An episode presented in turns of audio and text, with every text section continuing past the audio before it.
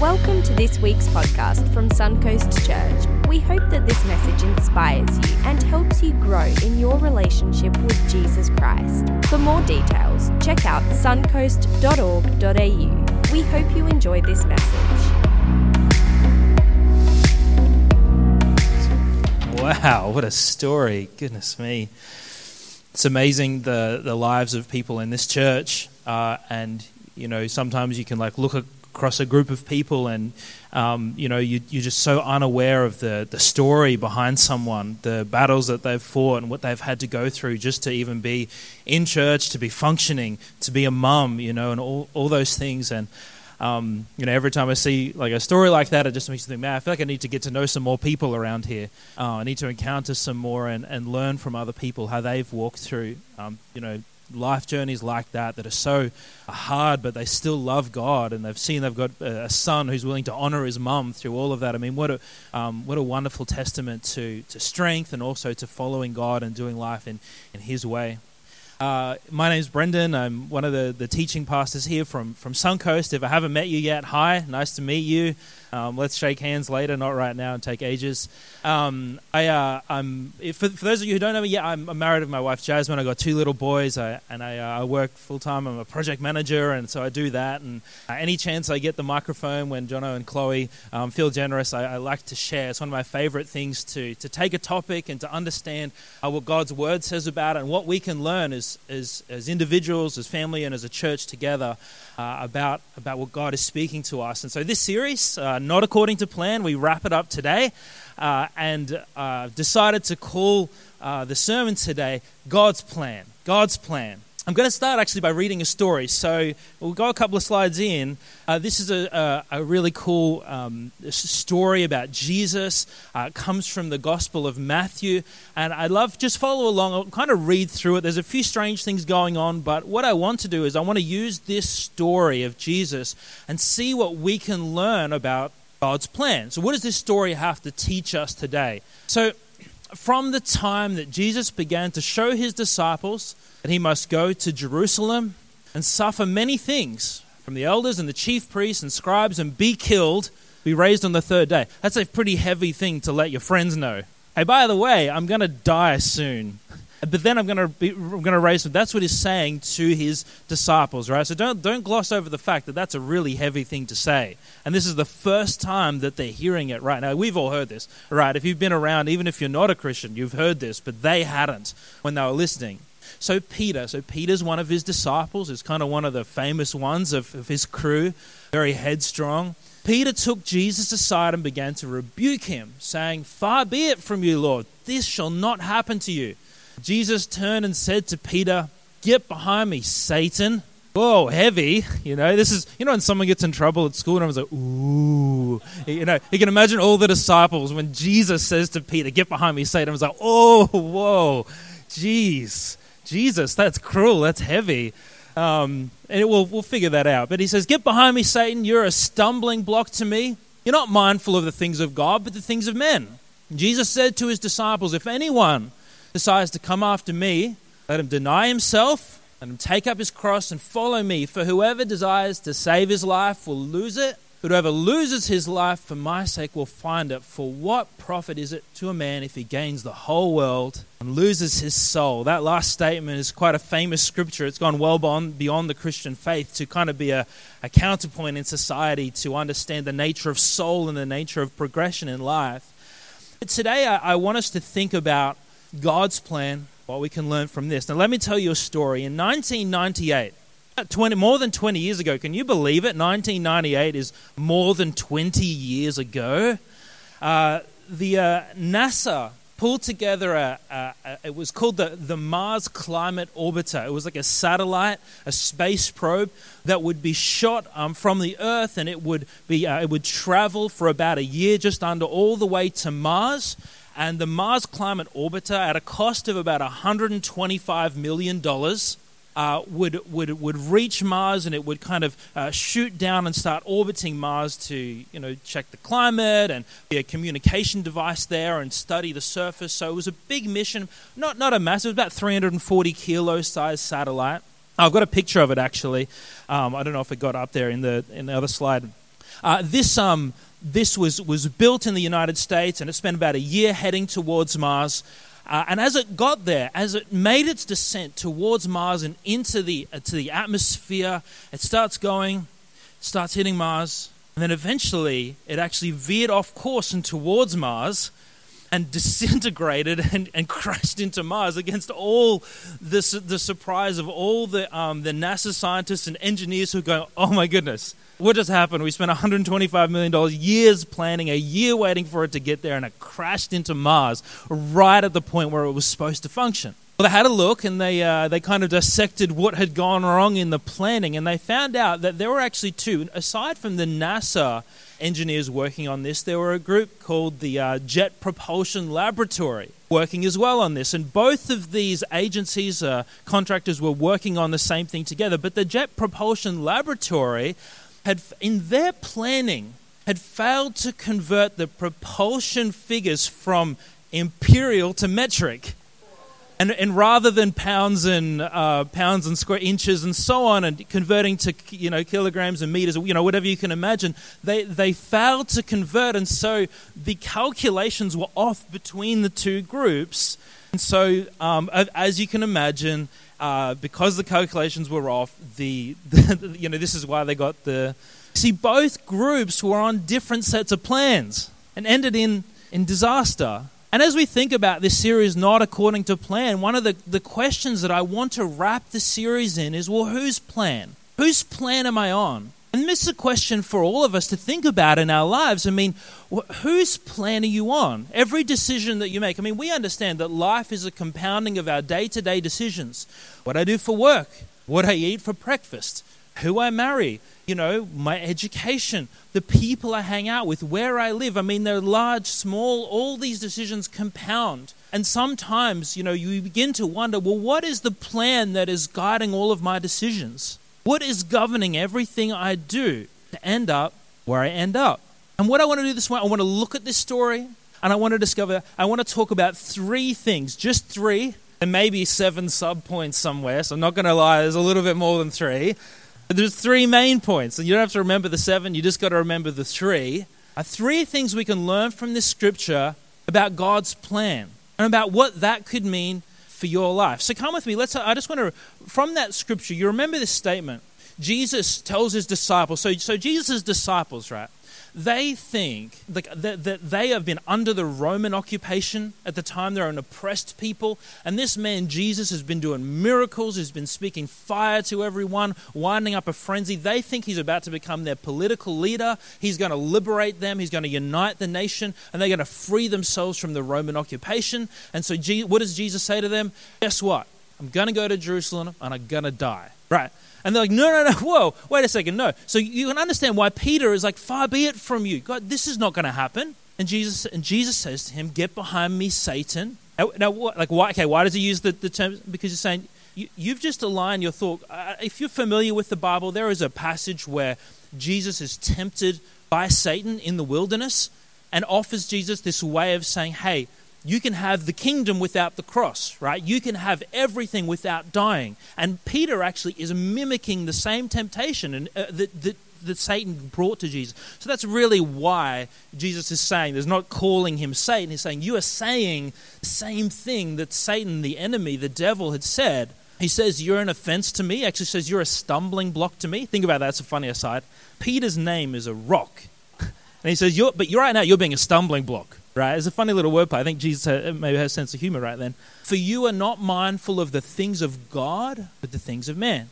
It seems to me that God has a plan. The famous, famous prayer and the most famous one, Jesus prayed, the Lord's Prayer, says, Your will be done. There was even a point when Jesus said, Not my will, but your will be done. That there could be a conflict of plans. But if, if God does have a plan, what is God's plan? What is it like? Maybe sometimes it's like looking at a maths equation. Maybe it seems super. Next slide, please. Next, maybe it seems super complicated. Maybe it seems totally unknown. Maybe you've even thought about this, and and you you don't even need to be a Christian to actually think about this because if, if you're not like this is a good chance to to learn about it today, right? Like if you've ever wanted to know what God's plan might be, let me let's talk a little bit about it.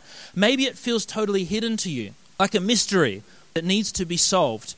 Well, these I'm about to I'm about to embark on my seven sub points. Right, I don't have seven per. You know, I've just got seven sub points, and these are really really important. Um, number one, God's plan is revealed in the Bible. If you want to know what God's plan is, right, for the world at large, for the church, for your family, for you as an individual, most of it, dare I say, most of it is revealed in the Bible. There are some great scriptures that you can hang it on. You know, Jesus in, uh, sorry, God to uh, Adam and Eve in the Garden of Eden. Garden of Eden, I'll get this right.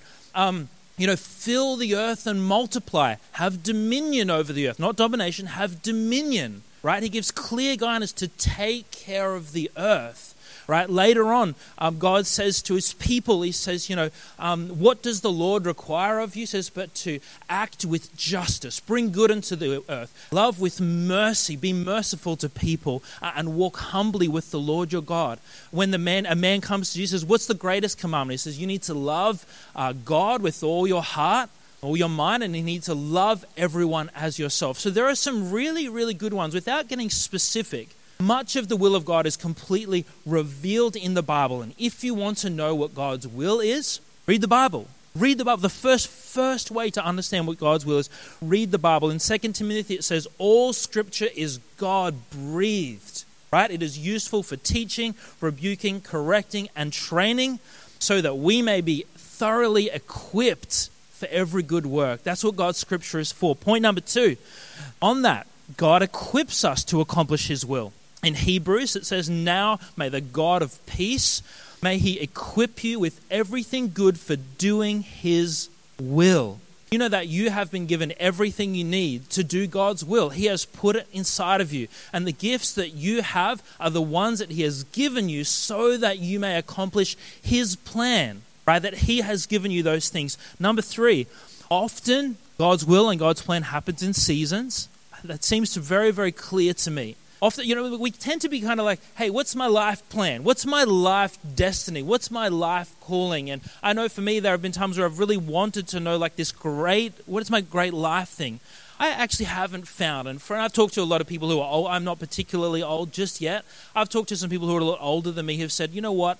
I, I've found that often God's plan happens in seasons right? And that you may be in a season, like for me right now, I've got little kids. Right? I got a couple of two year old, three year old. That the season of having small children is actually very occupying, very draining season. And we only have just, there's only just a couple of years. If I live 80 years and I have a five year period where I have little kids or something like that, it's a tiny chunk of life, but how precious. And they're so moldable, so teachable, so fragile at that point to help them grow and learn. And I want to encourage that your season right now, that God has assignments for you in your season. It seems very, very clear to me. Point number four uh, God's plan involves a call to sacrificial love. Jesus said, A new commandment I give to you, that you love one another. How? As I have loved you. Now, just to finish that thought, how did Jesus love us? By dying for us, by giving himself for us. So, God's plan uh, not only is it, is it revealed in the Bible, are we equipped, it happened in the season, but it is a call to sacrificial love. That's what God's plan is about. Um, and point number five may involve suffering. This is a kind of an interesting point. And many, many people have often thought that should they come to a point of hardship in life, should there be suffering involved in their life, that it would be an indicator that I've walked out of God's plan. I would not agree with that as I look to the Bible it seems clear to me that people in the Bible were clearly obedient to God and still wound up in, in incredible hardships, even in their obedience. I mean, look what happened to Jesus in his obedience, right? That didn't work out very, very well, right? Like, so um, I, I do not think that just because uh, hardship is in, involved in life, that it's necessarily a sign that, that God has taken his hand off your life, that you've walked outside of his will that you're off on a tangent somewhere. Now, many of the sufferings we do cause ourselves. If you spend all your money at the pokies and somehow have no money, I don't necessarily going to say, oh, that's just God's plan working its way out. You know, we, we, we apply wisdom, we apply wisdom to that. But many times, even in our obedience, Life can involve suffering. Now, there's another side to this coin. I'll get to it in just a second, but I think it's important we recognize that. That not all suffering is necessarily a result of your disobedience, not a result of God punishing you because you've done the wrong thing. Sometimes this can, this can happen. And, and it's connected probably to the next point that it may not necessarily involve success in the world's eyes right? Like, I mean, because what does success, I mean, it probably depends on your age group. If you're 25, it involves a lot of Instagram followers, an awesome career where I get paid to be a gamer full time or something like that, making lots of money. You know, like that, that's a 25 year old's version of success in the world's eyes, you know. But as it gets later in life, it's having wealth, it's having prominence, it's having significance, right? It's being happy and all those things that we can stack together having a career that, that sounds impressive, that other people are impressed by me, right? That's, that's something that we can often. But you know what? I, I, I don't think God's plan always, not always, looks like success as the world sees it. Probably for a, a lot of good reasons when you start to think about that. If you think about that a little bit more, there's probably a lot of good reasons. But this is the final point. I want to make this really clear. This is the other side of the coin. That God's plan definitely involves victory. Deuteronomy 20, verse 4 For the, the Lord your God is the one who goes with you, who fights for you against your enemies to give you victory. John 16, it says, I have told you these things, Jesus says this, so that you may have peace. In this world you will have trouble, but trouble, but take heart, I have overcome the world. And in 1 John 5, it says, For everyone born of God overcomes the world. This is the victory that has overcome the world, even our faith. You know, even though we suffer hardship, even though there are storms, even though there are trials, even though there are, sufferings, the Bible is clear that God has promised his blessings. He promises peace in storms, He promises strength in battles, He promises healing for wounds, He promises hope in anxiety, and He promises miracles in hopelessness. God does not leave us in our suffering because sometimes this is, this is pitted as two sides of a ditch, and Christians have tended to fall in one or the other. Either that my whole life is meant to be impoverished suffering, and that is God's will, that I suffer and then I die and I go to heaven. Or God's will should be pure rainbows and lollipops and joy, and God should pour out His blessing on me. And if there's no blessing, then I'm not in God's will. You know, I, I find the most balance here is both of these things are true at the same time. That it may include suffering, but the stronger and weightier promise is that it definitely includes victory, it definitely includes empowerment, it definitely includes his peace and his companionship through all of this, right? And so that, I believe, is probably a pretty good sum of God's plan and how we read about it in the Bible. But you might say, well, I mean, doesn't it doesn't sound that good in some ways, right? Because if you think about it, like the plan that I might construct for my life probably has a lot more nice things going on in it. It probably involves more money. It probably involves more happiness. It probably involves more selfishness, right? The, the plan that I construct. And so, how then, how then are we to be content with God's plan? How is Jesus says to Peter, "Get behind me, Satan." And then what does he say to says? Because you are not mindful of my plan, of God's plan, be mindful of your plan. In Colossians 3, it says, Since then, you've been raised with Christ, set your heart on the things above, where Christ is, sitting at the right hand of God, set your mind on things above, not earthly things. I honestly believe the greatest way to be content with God's plan is to allow it to infiltrate your mind daily by reading God's word, by praying, by meditating, by gathering with people who believe the same thing as you, by being in church and allowing God's plan to come into your mind. Right? So much of what we consume thousands and thousands of times a day, we're being advertised to, right? By corporate, they're trying to advertise a certain plan to us. And it's definitely not God's plan. And it's actually not even a plan that's good for us in any way. It's a plan for your life and for my life built on consumerism so that we can consume. And we are continually oppressed over and over again, being told that this is what success, this is what your life should look like.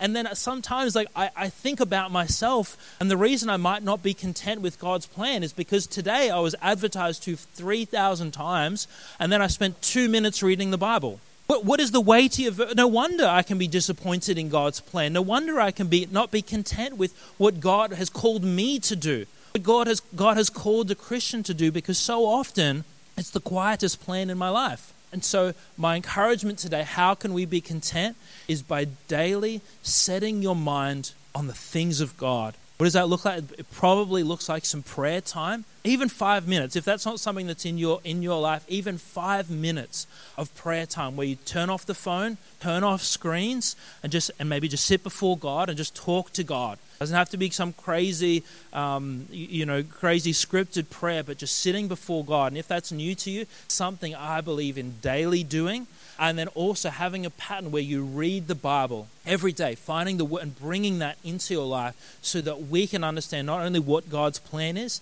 but how how to be content with it. Is that cool? Great. All right. Point point number two. Don't worry, the next two points aren't as long as the first one. We'll be done in like a good two, you know, half an hour, fifty minutes or so. Point number two: God's plan is absolute. Matthew sixteen. Jesus says to disciples after this, "If anyone desires to, to come after me, let him deny himself." Take up his cross and follow me. Whoever desires to save his life will lose it, but whoever loses his life for my sake will find it. I have found that becoming a parent has made me a wonderful, wonderful negotiator. My negotiating, my negotiation skills have gone through marriage. Started with marriage, and then it's gone like the next level with having kids, um, because I have a great way of making plan, plans collide. Right, so my boys might have a plan. They're like, "Hey, Dad, can we go to like a playground?" I'm like, "Yes, I know just the one." And it's right next to an awesome coffee shop. It's not like the playground that you want to go to, but it's the one I want to go to because I feel like a flat white right now.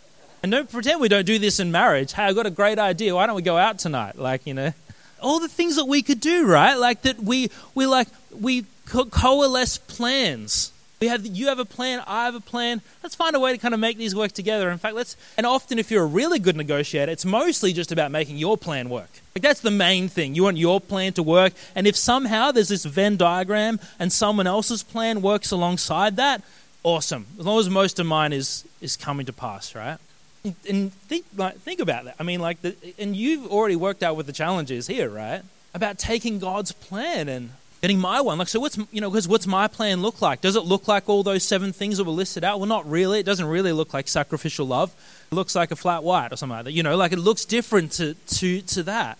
And how often we take a lesser calling in order to do that because we make our plan built on money, career, happiness, pleasure, you know, consu- so many things that we can build our plans upon. Let me tell you about this, this next guy. His name is Dietrich Bonhoeffer. Uh, he, um, he was uh, a preacher in Germany just prior to World War II. He's quite a famous uh, you know, preacher and minister.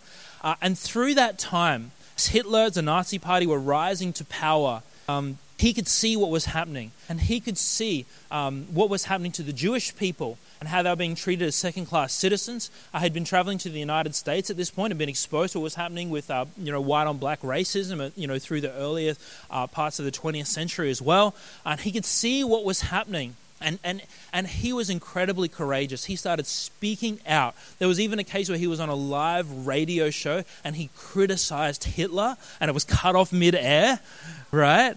Um, because of what he said. He had to flee to America, and then uh, after spending about a year there, right in, in the, the early parts of World War II, um, he said, I have to go home. This is a pivotal time for my country. It's descending into madness, and here I am hiding. I can't hide. I've got to go back. And he went back and he was a voice like speaking out saying, This is wrong. And at that point, the church in Germany was being co opted by the Nazi party, being told to them, Hey, you know, we should be for the getting rid of the Jewish people, right? You know, they were the ones that killed Jesus. And they started getting this horrible theology, trying to build into the church. And, and Dietrich Bonhoeffer started building this other movement, the confessing church, which was like, No, we will stand for the true word of God. And he stood against, I mean, incredible courage. It's, it's incredible story that he has.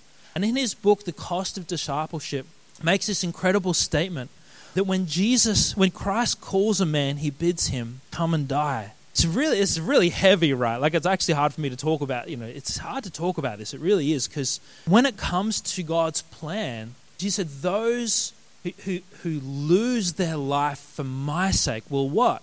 Find it." Because God's plan is absolute.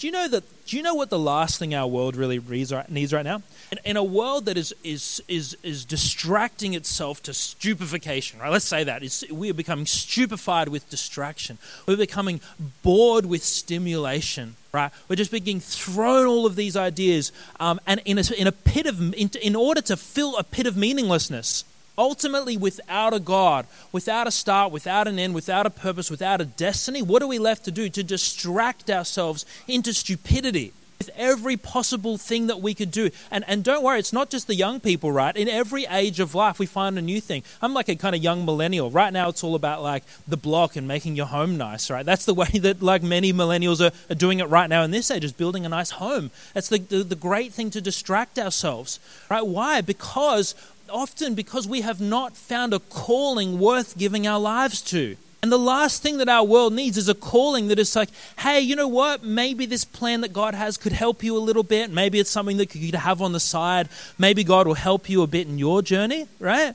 Not only is that a lie, because that's not what God ever came to have, it's the last thing that our world actually needs. Our world needs a call worth dying for, worth giving their whole lives for, something that is going to infiltrate every corner and say, it's my way or the highway. It really is. And it would be a disservice to describe the Christian calling in any other way. Right? We are called when, when God calls them, He bids them come and give everything up. Come and surrender. In Romans, it says this I urge you, brothers and sisters, in the view of God's mercy, to offer your bodies as a living sacrifice, giving everything to God.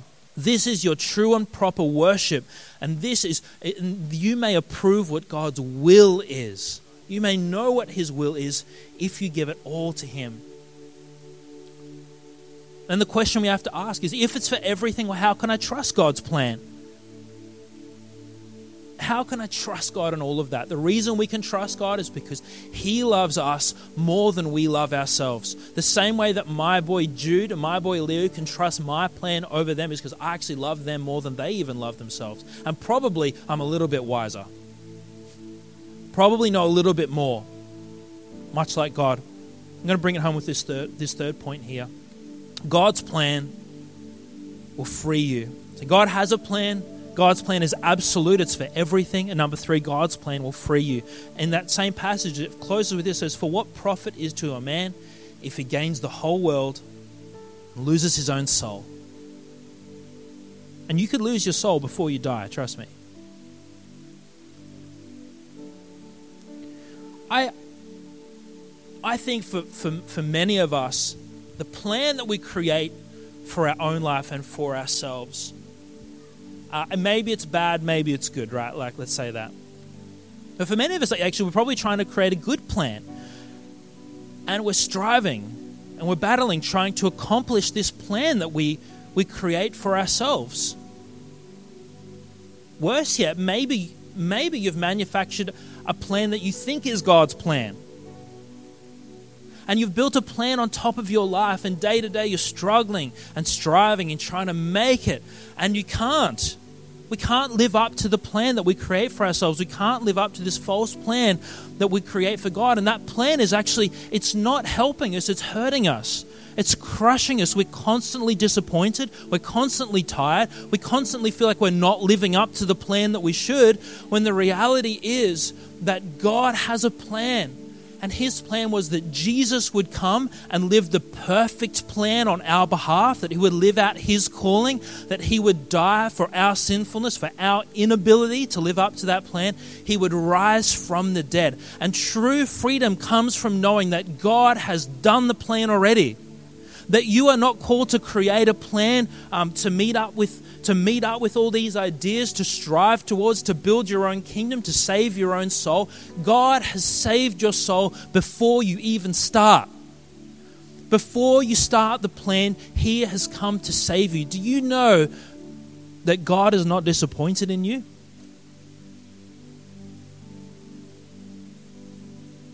Do you know that God is not disappointed in you? this disapproving, like, oh, I did it again, failed again. That's what I thought. Because sometimes we are bound by this. We create a plan, we don't live up to it, we feel disappointment, and we project onto God that God must also be disappointed too. God's saying, I never, I didn't ask you for this. I didn't ask you to create a plan. See, I have done it for you. I have died for you. And after that, after you recognize that He has died for you, that He has accomplished His plan, that there is not another thing you need to be do to, do to be saved, only then will we be truly free to walk in God's plan. Only will we be truly content to accept God's plan.